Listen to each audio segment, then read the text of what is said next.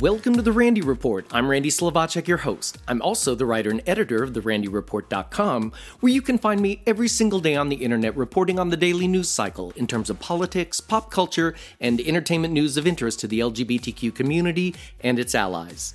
In this week's headlines, Brazil changes course on regulations that limit gay and bisexual men from donating blood. A gay couple in Tulsa speaks out after a neighbor posts anti LGBTQ signs in his front yard. Germany bans so called conversion therapy for minors.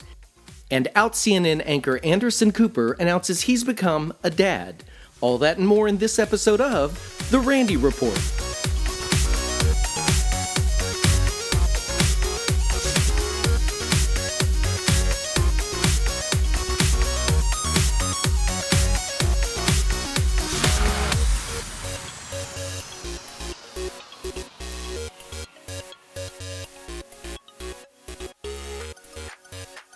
It's not often we get good news for LGBTQ people out of Brazil, but the South American country's Supreme Court has overturned rules that limit gay and bisexual men from donating blood in a decision considered a human rights victory for LGBTQ people in the country.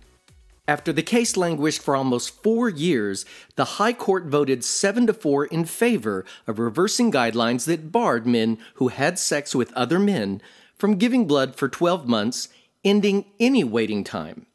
The court said the ban was unconstitutional as it imposed restrictions on gay and bisexual men, backing the Supreme Court minister Edson Fachin, who argued this offended the basic human dignity of gay and bisexual men. The decision comes after several nations have relaxed rules on blood donations in recent weeks as blood supplies dwindled due to the coronavirus pandemic.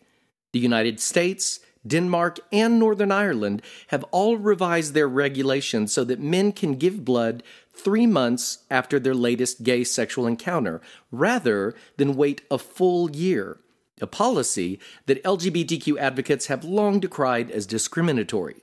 More and more nations are reviewing restrictions on blood donations imposed during the HIV AIDS crisis, with some countries applying blanket bans some have waiting periods after gay sex, and others, like Italy, have no limitations.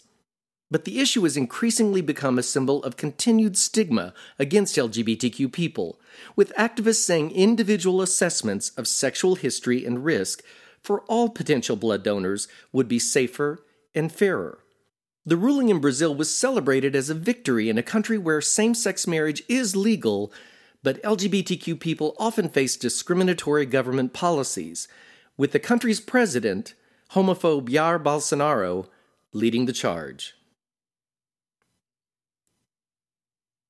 Twitter user Philip Henry posted videos from an Instagram account with the handle Ian Frostock that appear to be a series of clips shared on his Insta story that have been since deleted or expired, that Henry says were, quote, a full on house party on a Monday night in New York City. New York City, as we know, is the hotspot in the United States for coronavirus diagnoses. Wrote Philip Henry, People are fucking dying left and right, and the gays are having full on house parties on a Monday night in New York City. Hashtag jail. As the attendees tuned into their social media accounts the next morning, they found their shindig had gone viral. Instagram accounts quickly began disappearing. Some in the Twitterverse were shocked about the party, considering the coronavirus health threat. Identifying attendees proved easy enough, though, because it seems they were each tagging each other with their Insta handles. Ironically, it seems Ian Frost, the original poster on Instagram, was profiled by DNA Magazine six days before on how he's coping with the lockdown.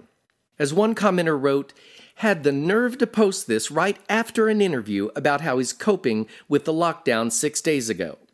I guess now we know. When one Twitter user reached out to the DJ who played for the party, yes, folks, they had a DJ and everything. He said, Y'all still rolling, or did you wake up to realize you posted video from a circuit party in the middle of a global pandemic?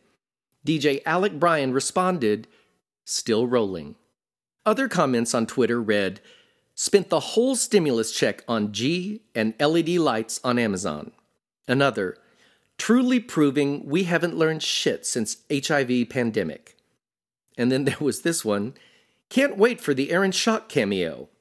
Partygoer Chris Weaver, who performs drag under the stage name Nedra Bell and is a past contestant on NBC's The Voice, posted a video message on Facebook saying, I'm human. I make mistakes just like you make mistakes. It's life. I fully understand that I have to deal with the repercussions of what I did and that it's just a reality that we have to face. But I won't be scared or run into a hole or a box because you don't agree. Okay? Going on, he said, so, for all these negative comments, let me tell you something about the gay community, the LGBTQ community. What we do is we are so good at building each other up, but we're even better at tearing each other down. And the problem with that is we can drag and drag and drag folks all day and all night, but there's never a chance. Where's the chance for redemption? Where's the chance for somebody to make up for their mistakes or to get it right? We don't give that, but we want to cancel folks.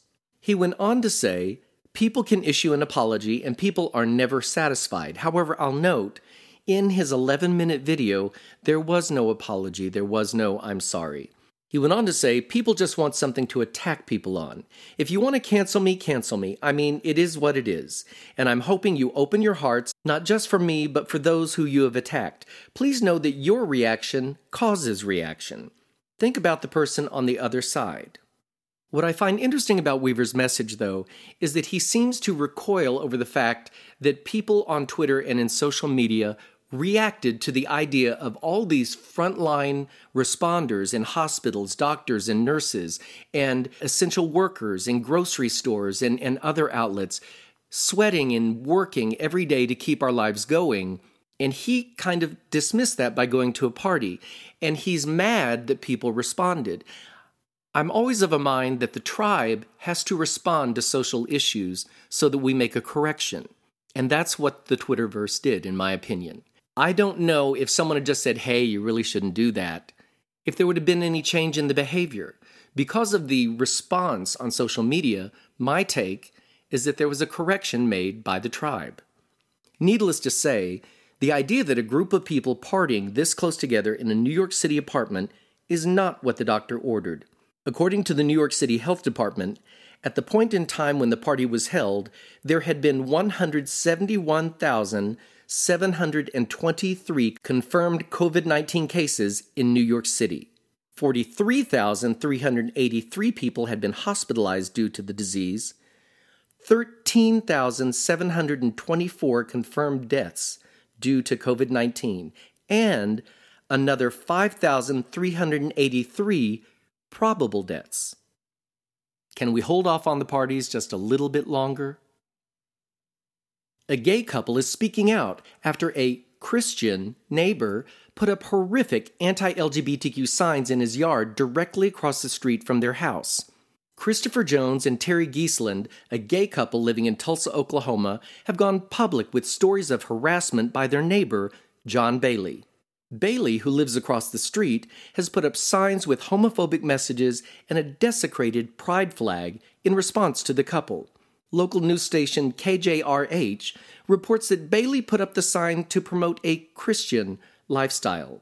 He told the station, I believe that homosexuality is wrong. I'm not putting them down. Right. I'm just standing up to them and saying this is wrong. I'm trying to show them there's a better way but partners Christopher and Terry said they are greeted by the signs every time they walk outside. Jones told KJRH, That's hate. We do not need this in Tulsa, Oklahoma, adding that they are one of three gay couples that live in their neighborhood. They said, It's like wow in your face. It's very ugly, it's demeaning, and it's a violation of humility towards my family. Other neighbors expressed a similar sentiment. Neighbor Cindy Roberts told the station, I have lived in this neighborhood for 17 years. I have never seen anything this awful. It disgusts me. I'm upset.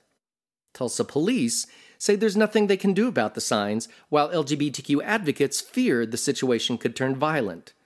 Toby Jenkins, director of Tulsa's LGBT Community Center, told the press Talk like this is just a step away from violence, and people need to understand that members of the LGBTQ community are susceptible to being attacked, assaulted, and in some cases killed. It stems from comments like these that come from people's hearts. But Bailey plans to keep the signs up. He told the news station, I know my rights. The gay and lesbian community are bullying people into being quiet and to being silent, and they're making people like me that are standing up against them feel like criminals. He cited his First Amendment rights to express himself. But it appears there's starting to be some backlash on social media. Bailey's business, Bailey Home Service, was beginning to receive some negative reviews on Facebook. One commenter wrote, These people are bigots. Don't use their services. They post their hypocritical signs in their front lawn while claiming to be Christians to intimidate and degrade their neighbors and fellow man. Germany has now joined Malta, Taiwan, Ecuador, and Brazil in nations that have a conversion therapy ban. A bill approved by the German government makes the country the second in Europe to enact such legislation. Germany's ban comes after German Health Minister Jens Spahn promised he would facilitate the legal maneuvering in June of 2019. By November, he was circulating a draft of the legislation which would punish violators up to a year in prison or a fine. Now, that law has passed with the fine at around $32,000. The bill bars practitioners as well as parents or legal guardians who force their children to take part in the harmful practice. Conversion therapy is the widely debunked pseudoscience aimed at changing a patient's sexuality or gender identity. It has been associated with increased suicidal attempts, drug abuse, and depression. In November, the American Medical Association endorsed a nationwide ban on the controversial practice. Other medical and health associations, including the American Psychological Association and the American Psychiatric Association, have also spoken out against it. In reality, these methods, which range from electroshock therapy and water torture to praying the gay away, are a form of abuse, both physical and mental. The methods have been described as ineffective, harmful, and deadly by every leading medical association in the United States, as well as other global health organizations. According to the Trevor Project's 2019 National Survey, LGBTQ youth who had undergone conversion therapy were more than twice as likely to attempt suicide as those who have not. 42% of LGBTQ youth who underwent conversion therapy reported a suicide attempt in the prior year. And 57% of transgender and non binary youth who have undergone conversion therapy reported a suicide attempt in the last year. Germany's bold action will save lives and send a message to LGBTQ young people around the world that they deserve love, respect, and support.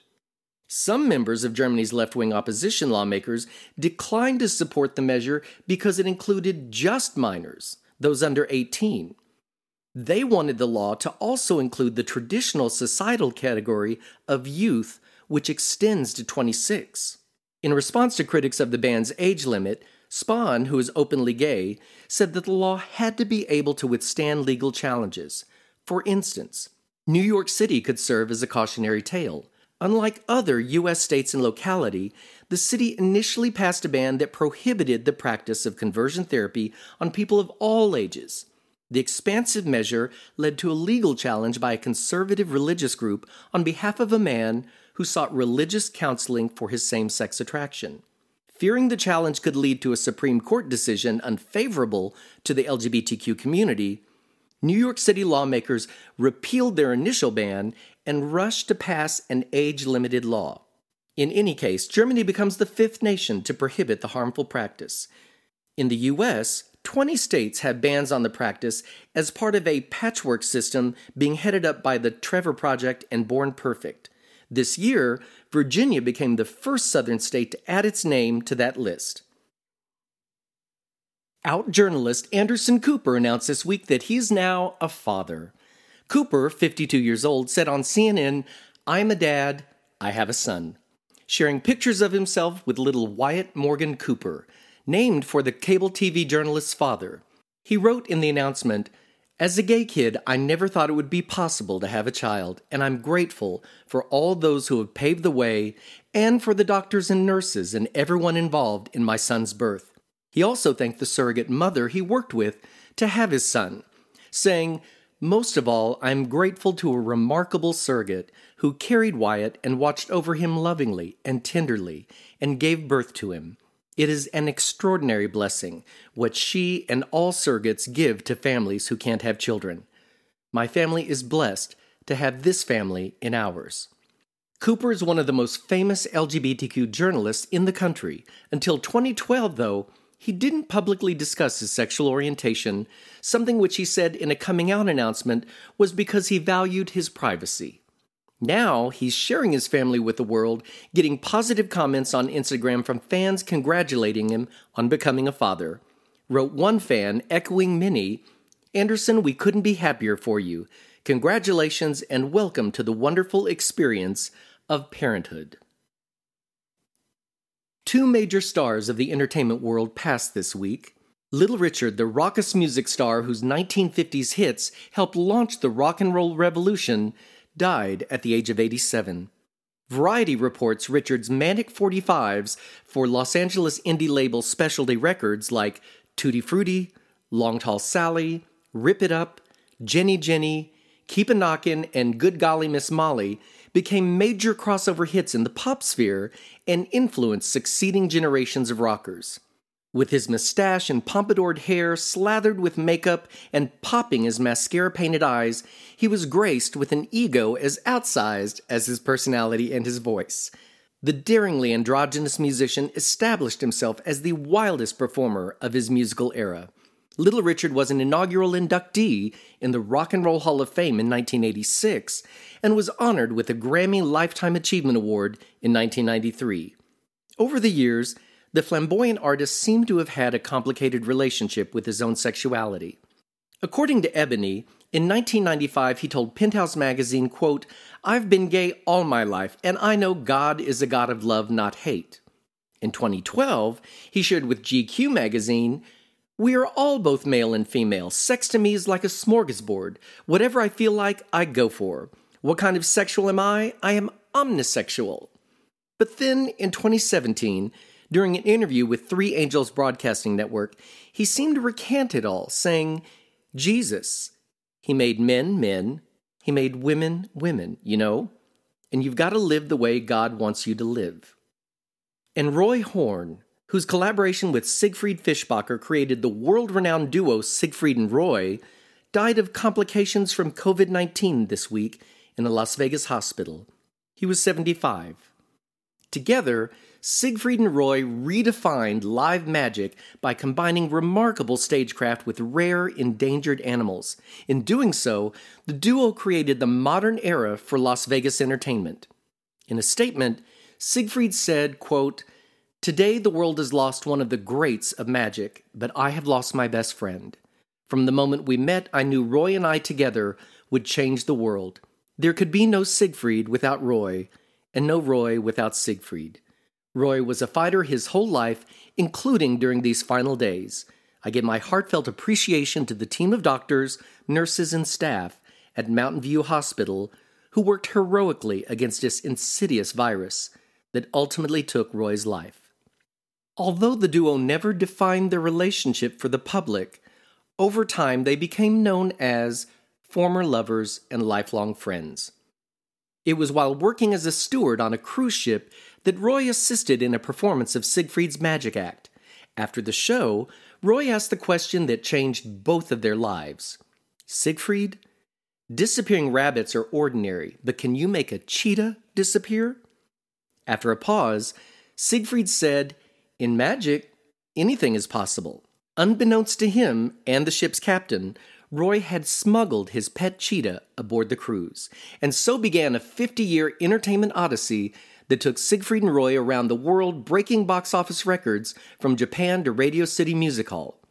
But it was their four decade long run in Las Vegas that established them as global superstars. Siegfried and Roy started in 1967 as a featured act in notable Las Vegas revues Folies Bergère, Hallelujah Hollywood, and Lido de Paris. They grew to become headliners in Beyond Belief at the New Frontier Hotel in 1981. But the duo became a Las Vegas destination of international renown with their precedent setting 14 year run at the Mirage that began in 1989. The $30 million production, unheard of at that time, sold out the then largest theater in Las Vegas history nightly. The expectations for live entertainment, especially on all the stages of the Las Vegas Strip, were forever changed the moment the show opened. In their good versus evil spectacle of lights, sound, and never before seen spectacular magic, the duo introduced the world to their extensive animal family more than 55 white tigers, white lions, leopards, jaguars, even an elephant that appeared and vanished with mesmerizing speed and panache.